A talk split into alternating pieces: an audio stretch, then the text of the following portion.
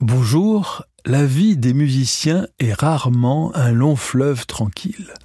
Lucas de Bargue a commencé le piano très tard, oui, à 11 ans.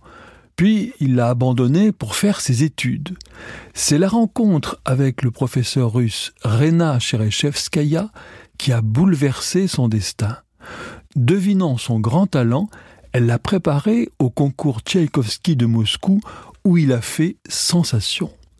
Essayons d'en savoir un peu plus sur ce phénomène qui joue, compose, fait du jazz et se transcende grâce à la musique.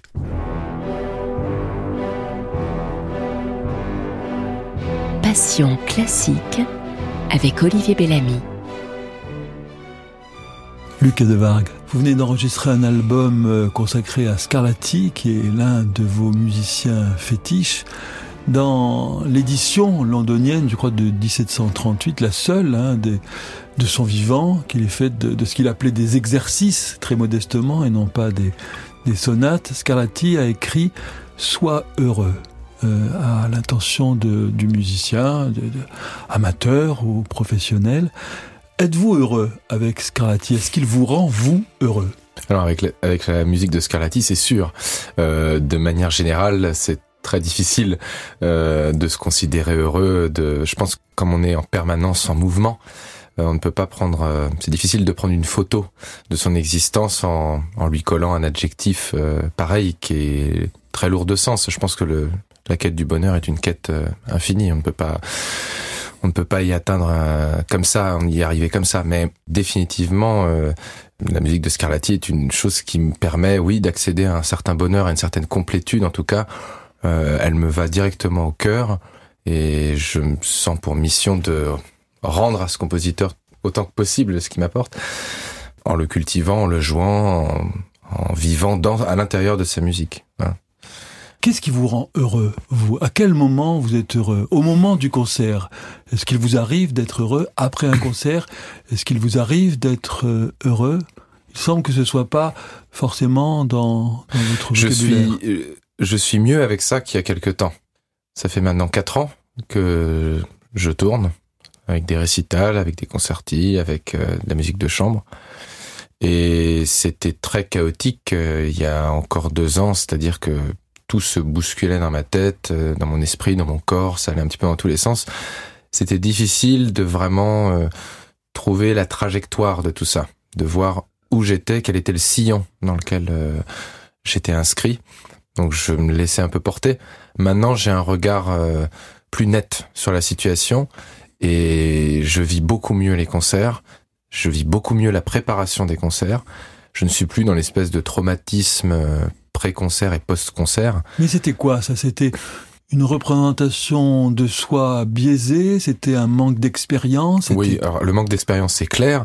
Euh, maintenant il y a aussi un, oui, un rapport à la scène qui, enfin, ça, c'est assez naturel finalement. J'ai eu besoin de m'y familiariser et de comprendre comment travailler pour vivre ça mieux. Mais je pense qu'il n'y a pas de règle générale pour ça. les pianistes, les musiciens, les solistes, on se prépare tous complètement différemment, je pense. Moi, j'avais besoin de rationalité, j'avais besoin de de développer ma pensée musicale. J'avais vraiment besoin d'organiser tout ça, de me faire une pensée propre. Parce que vous connaissez très bien, je crois, ma chère professeure euh, Rena, c'est quelqu'un, voilà, Rena c'est quelqu'un de euh, d'extrêmement euh, qui a une pensée musicale extrêmement construite, qui l'a cultivée pendant des années, qui a une très très grande expérience de l'enseignement et qui arrive à faire des merveilles avec des des pianistes qui n'ont rien à voir euh, les uns et les autres. Et j'ai eu besoin quand même de développer ma propre pensée mais qui rejoint la sienne. Je ne suis pas du tout, il y a aucun sens à m'opposer à sa pensée que je retrouve à tout moment mais j'avais quand même besoin de d'y trouver mon propre compte et d'associer des choses vraiment très personnelles à ma, à ma démarche euh, de, et à mon travail. Et il se trouve que Scarlatti est vraiment une pierre angulaire de cette pensée musicale que j'ai commencé à développer euh, avec euh, plus en plus de force et de confiance. Pourquoi? Pourquoi? C'est D'abord, c'est une structure, on retrouve la même. Voilà. Il y a, en fait, c'est difficile. Euh, c'est un peu comme la, la définition de, euh, vous savez, de la lumière. Est-ce que c'est des ondes? Est-ce que c'est des particules? Est-ce que c'est les deux? Et en fait, avec Scarlatti. Moi j'y trouve c'est voilà c'est très difficile de définir euh, si ces œuvres sont s'inscrivent dans le discours musical, dans la rhétorique, dans la grande histoire de la musique et de la rhétorique musicale, ou si c'est euh, des objets physiques, des objets un peu qui seraient le fruit d'une imagination un peu mathématique et un petit peu complètement abstraite, euh, qui se serait affranchie un peu des règles du discours, parce que les deux thèses fonctionnent quand on regarde. Il y a, il y a un mystère qui, qui participe à cette énorme. Il y a un mystère magie. biographique, hein, mais il y a un mystère aussi musical. J'ai rencontré un physicien, euh, Nicolas Witkowski, qui, qui, est passionné de, de Scarlatti, qui a beaucoup travaillé, beaucoup cherché. Et en fait, lui qui n'a pas fait d'études de, de, musicologie, sa façon d'analyser les sonates, la structure des sonates, ça a été d'en analyser le spectre sonore pour voir la répétition des parties, comment la proportion des parties et des autres. Donc lui, il est plutôt du côté euh, objet mathématique, construction physique idéale, enfin vraiment objet musical et il n'est pas du tout convaincu par la rhétorique scarlattienne. Moi, j'ai pas tranché parce que les deux hypothèses sont aussi séduisantes l'une que l'autre et les deux me m'aident à travailler cette musique.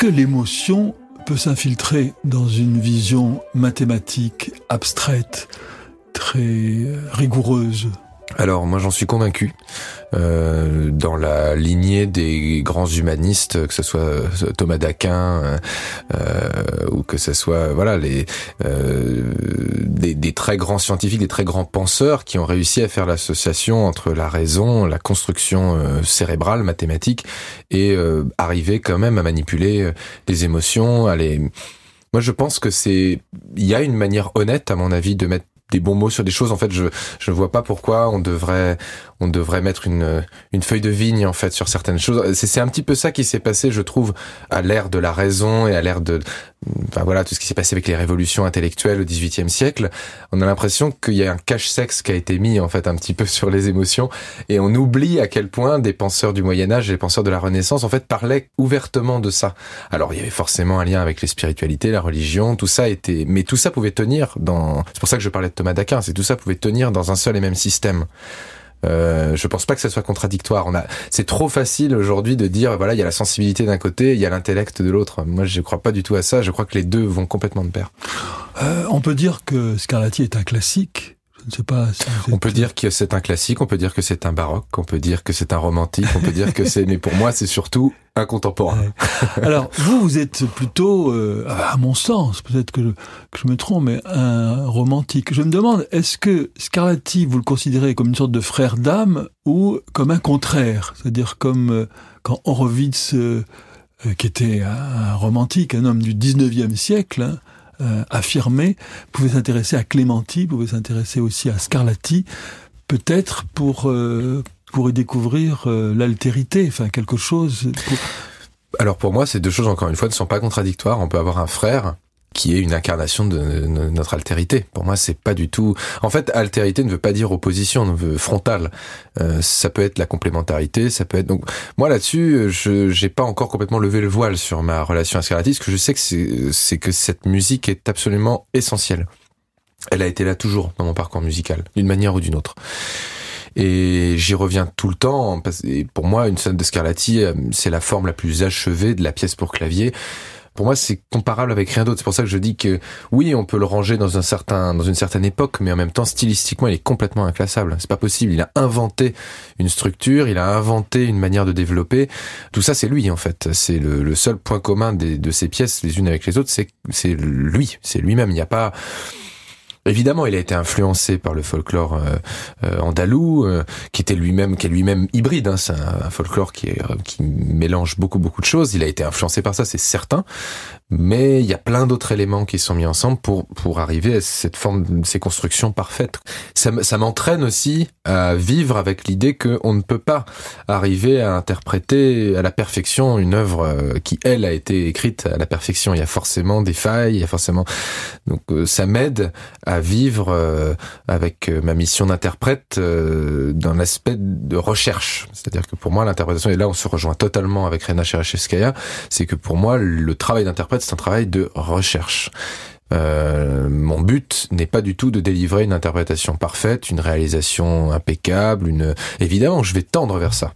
Je vais pas vous dire le contraire. Je, veux que ça se passe euh, le mieux possible. Je veux être clair. La clarté est un élément fondamental hum, dans le discours parce que voilà, euh, j'ai besoin de. Il faut que chaque syllabe soit prononcée, chaque note soit claire, puisse être offerte à l'esprit de l'auditeur mais je ne prétends pas à voilà à balancer une espèce de voilà une une gifle à l'auditeur en ce sens que voilà ça doit être euh, bluffant de, de, de perfection. Moi pour moi je je pense pas que ce soit possible. Euh, je pense que je me range à une position peut-être plus humble, c'est-à-dire de vraiment faire mon travail de chercheur et, essayer de transmettre le plus clairement possible ce que j'ai pu trouver, ce que j'ai pu soulever euh, dans une pièce. Euh, c'est tout. Je, donc je, l'idée de l'interprétation dite définitive, qui va après pendant généra des générations euh, figurer comme euh, le l'académisme, la, la, la, la, si vous voulez, l'interprétation euh, institutionnalisée. De, référence, bah, C'est ce qu'on a aujourd'hui. On en souffre énormément avec la musique de Mozart et de Chopin, surtout, j'ai envie de dire. Bach un petit peu aussi, mais il y a vraiment cette institutionnalisation de l'interprétation, c'est-à-dire que vous avez des personnes il y en a quelques-unes à Paris qui estiment savoir qu'est-ce qui est bien et qu'est-ce qui est mal. Ce sont les, les docteurs en théologie musicale, vous voyez, qui disent, euh, qui mettent dans un panier en fait les bons, dans un autre panier les mauvais, et qui ne discutent pas, qui pour qui l'interprétation n'est pas un sujet de discussion. Et moi, je suis là avec euh, et ça, ça vous collègues. Oh oui, enfin oui, ça m'énerve si j'y pense euh, avec obstination, mais j'essaie de me détacher de, de ça. C'est-à-dire que j'ai trop à faire, il y a trop de travail à faire pour se pour s'alourdir euh, euh et porter ce fardeau-là. De, on peut pas, voilà, on peut pas prendre ces ces, esprits étriqués sur son dos, euh, ça va. Moi, j'ai besoin d'air, euh, j'ai besoin de, de légèreté, du plus de légèreté possible. J'ai besoin de dégager le plus de temps et d'espace possible pour travailler. Donc, c'est certainement pas pour occuper mon esprit avec des choses pareilles. Mais ceci dit, j'y fais quand même allusion parce que c'est aussi important. Je veux dire, j'ai des, des, des, collègues. Euh, enfin, je suis pas tout seul à penser comme ça. On est là pour chercher, on est là pour chercher, pour creuser, pour avancer. On n'est pas là pour être l'interprète numéro un de tel compositeur euh, euh, qui vient, qui a reçu des conseils de telle éminence. Tout ça, c'est terminé. Pour moi, ça, ça, en fait, ça, ça sent la poussière du 20 du 20e siècle. Le 20e siècle est vieux. Le 20e siècle est derrière nous. Maintenant, il y a autre chose qui s'annonce, qui a déjà commencé à se mettre en marche, et et ça n'a plus rien à voir. Il faut il faut arriver à l'accepter. On ne peut plus euh, penser et travailler de la même manière. Le XXe siècle est vraiment derrière nous.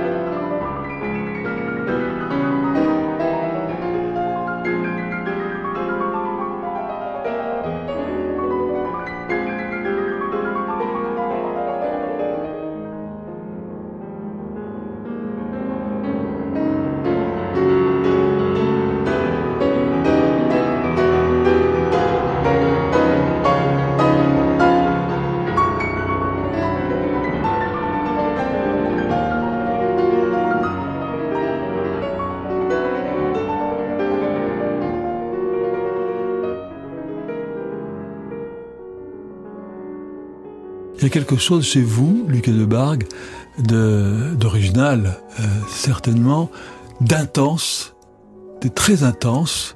Alors je me demande si c'est si c'est lourd à porter cette intensité et cette radicalité aussi. Il y a quelque chose de, de radical dans ce que vous faites qui ne peut pas plaire à tout le monde et je pense que vous l'assumez. Tout à fait. Euh, mais il y a quelque chose aussi de d'intense, c'est-à-dire que euh, je ne sais pas si vous avez l'intention de vivre vieux, mais on a l'impression que euh, votre vie dépend euh, d'un d'un concert ou... c'est une manière voilà c'est une manière de vivre c'est pas simplement une manière de travailler une manière de penser pour moi quand on est artiste on vit en permanence dans sa dans son sujet. Il n'y a pas le moment du travail et le moment du repos et du divertissement, c'est qu'on est en permanence occupé par son sujet. Et la moindre expérience de vie influe sur le sujet. Euh, dans mon cas, je prends ça euh, à bras le corps. J'ai besoin de fondre, de me consumer dans ce feu-là. Je ne pense pas avoir le choix en fait. Euh, sinon, ça serait me donner trop de pouvoir, ça serait me mettre au-dessus de quelque chose qui me prend et qui et qui veut m'utiliser comme du combustible. Et je n'ai pas à me prononcer contre ça. Mon plaisir et mon mes envies sont minimes à côté de ça. Pour moi, mes envies et mon plaisir doivent s'inscrire euh, dans cette chose qui dispose de moi, dans l'art qui dispose de moi. C'est drôle parce que ça pourrait paraître prétentieux ces paroles-là pour certains, mais en fait, euh, moi, je, je, dis vraiment ce qui est, c'est-à-dire que je me, je me livre à quelque chose qui est plus fort que moi. Euh, là où certains verront dans mes interprétations quelque chose qui cherche à prendre le dessus, une personnalité qui cherche à prendre le dessus sur l'œuvre, euh, qui cherche à interférer, ben non, c'est en fait c'est une mauvaise euh, interprétation de ce qui se passe réellement parce que euh, je l'ai déjà dit en plus, euh, je l'ai déjà dit très clairement que non, c'est je ne cherche pas du tout à donner une à m'exprimer personnellement à travers mes interprétations. Moi, je trouve que vous n'êtes pas prétentieux du tout, mais euh, vous ne vous, comme vous êtes tellement euh, sincère, vous ne vous cachez pas derrière une fausse humilité rhétorique. Ah oui, bah écoutez, moi je prends ça comme un compliment, hein, parce que ah oui, c'est vrai que je me passe vraiment de, de vernis. Euh, Là-dessus, c'est clair que la, la, mais enfin, j'ai compris que la présentation était importante. J'ai compris que je devais d'une certaine manière me calmer un petit peu parce que euh, il y a des personnes qui pourraient s'intéresser à ce que je fais qui ne s'y intéressent pas juste parce que c'est brutal un petit peu ma manière de présenter. Euh, c'est pas des personnes qui s'opposent à mes procédés, mais c'est des personnes qui en fait s'opposent à la violence que je peux communiquer parfois. Euh, mais via... qui est en vous? Qui est en vous? Oui, mais en même temps, je pense qu'il y a, bah, je me suis déjà un petit peu calmé avec tout ça parce que j'ai compris que je, il y a de l'énergie que je dépense que je peux garder pour d'autres choses. Euh, j'ai pas besoin de dépenser toute cette énergie pour arriver à un bon résultat.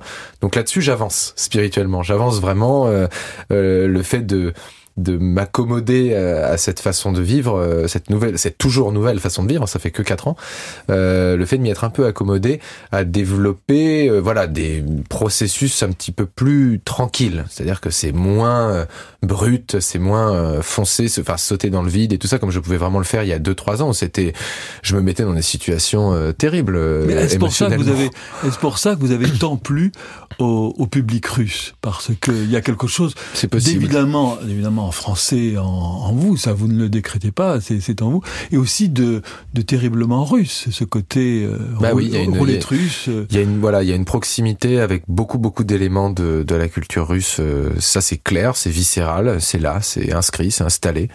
Et chaque fois que je vais là-bas, euh, il m'arrive parfois de me dire, oh j'y retourne encore parce que j'y vais quand même beaucoup. Ah oh, encore une fois, c'est quand même un peu loin, c'est quand même un peu, c'est et en fait dès que j'atterris à l'aéroport chez Amatievo, le, la magie opère et en fait à nouveau, je me sens chez moi. Mais ça, c'était déjà le cas avant ce qui s'est passé à Moscou il y a quatre ans. Hein. C'est pas du tout euh, le concours qui a changé quoi que ce soit. Ça, ça... Et je le, pense le concours de Tchaïkovski. Voilà. Vous êtes arrivé quatrième et puis qui a lancé votre Absolument. carrière internationale. Absolument. Je pense que ce qui, ce qui, ce qui, ce qui s'est passé à Moscou en 2015, en juin 2015, a aussi été rendu possible par ma façon d'être là-bas. Euh, C'est-à-dire que je me sentais vraiment particulièrement bien, surtout particulièrement libre. Euh, je me sens libre là-bas. Bah, je me sens en fait en, en possession de, du maximum de mes facultés. Est-ce que, les Français, est-ce que les Français comprennent bien le... Alors la plupart, les, les y compris certains de mes plus chers amis, absolument pas. Enfin, je veux dire, vous êtes quand même au, au, courant de ça, qui ont un lavage de cerveau ici euh, par rapport à la culture russe, qui est terrible. C'est-à-dire ouais. que on associe euh, la Russie à, à son, au président, de même qu'on le fait pour d'autres pays du monde. C'est-à-dire qu'on oublie qu'il y a des millions de personnes qui vivent là et qui ne veulent pas forcément du mal, et que ce sont des cousins. Euh, c'est des gens qui ne vivent pas si loin de chez nous. Euh, c'est des gens qui ont énormément, enfin c'est une culture qui a énormément communiqué, échangé avec la nôtre euh, ici. Et c'est, euh, moi, je trouve ça terrible de réduire un pays à sa, à sa, politique. Enfin, je veux dire, je veux dire, si on faisait la même chose euh, avec ce qui nous arrive nous, on n'est pas, on n'est pas sorti, quoi. Ou l'Amérique et Trump. Exactement, euh... exactement. On peut pas, on peut pas faire, réduire à ce point-là. Et en fait, la Russie, c'est un pays immense. C'est un pays immense par sa culture, par sa géographie, bien évidemment. Euh, on peut pas tout résumer à l'emporte-pièce comme ça. Alors moi, ce qui me frappe surtout, c'est euh, les différences qu'il y a euh, par rapport à la manière dont on, dont on enseigne la musique, dont on vit avec les musiciens. Bah, si vous voulez, euh, dans chaque génération là-bas, euh, il y a des, j'ai envie de dire, des dizaines de pianistes absolument prodigieux qui sont connus, qui sont écoutés, qui sont appréciés, qui sont soutenus on a l'impression, j'ai un peu l'impression qu'en France, on cherche un peu à ce qu'il y en ait un à chaque fois. Il faut qu'il y en ait un. Donc si c'est pas lui, c'est l'autre. Et en fait, à créer une espèce de compétition, de concurrence qui, qui n'existe que parce que, ben, on ne voit pas, on, ne veut pas voir tous les talents qu'il y a ici. On ne les voit pas de la même manière, ils ne sont pas soutenus de la même manière que qu'ils peuvent l'être là-bas. Ça, c'est clair. Je le disais déjà il y a, il y a un moment, mais là, j'en je, profite pour, euh, comme j'ai la parole pour le redire. Euh, je pense que les talents euh, en France euh, sont moins mis en valeur, sont moins soutenus. Il y a voilà, il y a un parcours un peu du combattant pour quelqu'un qui veut se faire entendre, qui veut s'exprimer artistiquement, qui est en plus, je trouve, déconnecté du, du réel métier très souvent. C'est-à-dire que c'est du réseautage, c'est du, du copinage, du renvoi d'ascenseur. Euh, de ce que j'ai pu voir, moi, de ce dont j'ai été témoin. Euh, on est loin, en fait, du travail de l'artisanat. Enfin, je veux dire, moi, quand j'allais euh, voir ma professeure, j'y allais, j'avais déjà 20 ans passés, c'était un vrai choix. C'est-à-dire que j'avais besoin de gagner ma vie, j'avais pas grand-chose dans les poches. C'était vraiment un acte, en fait, d'aller faire ça, d'aller retrouver mon maître euh, dont j'étais le disciple et d'aller dans l'artisanat euh, polir la pièce de bois ou la pièce de métal pendant des heures jusqu'à ce qu'elle ce qu'elle ressemble à quelque chose. Euh, c'est comme ça qu'on travaille. C'est pas l'idée d'obtenir un résultat, d'obtenir un premier prix, d'obtenir un diplôme, de quoi que ce soit. C'est d'abord de de travailler et de et d'aimer ça et de et de risquer des choses pour le travail.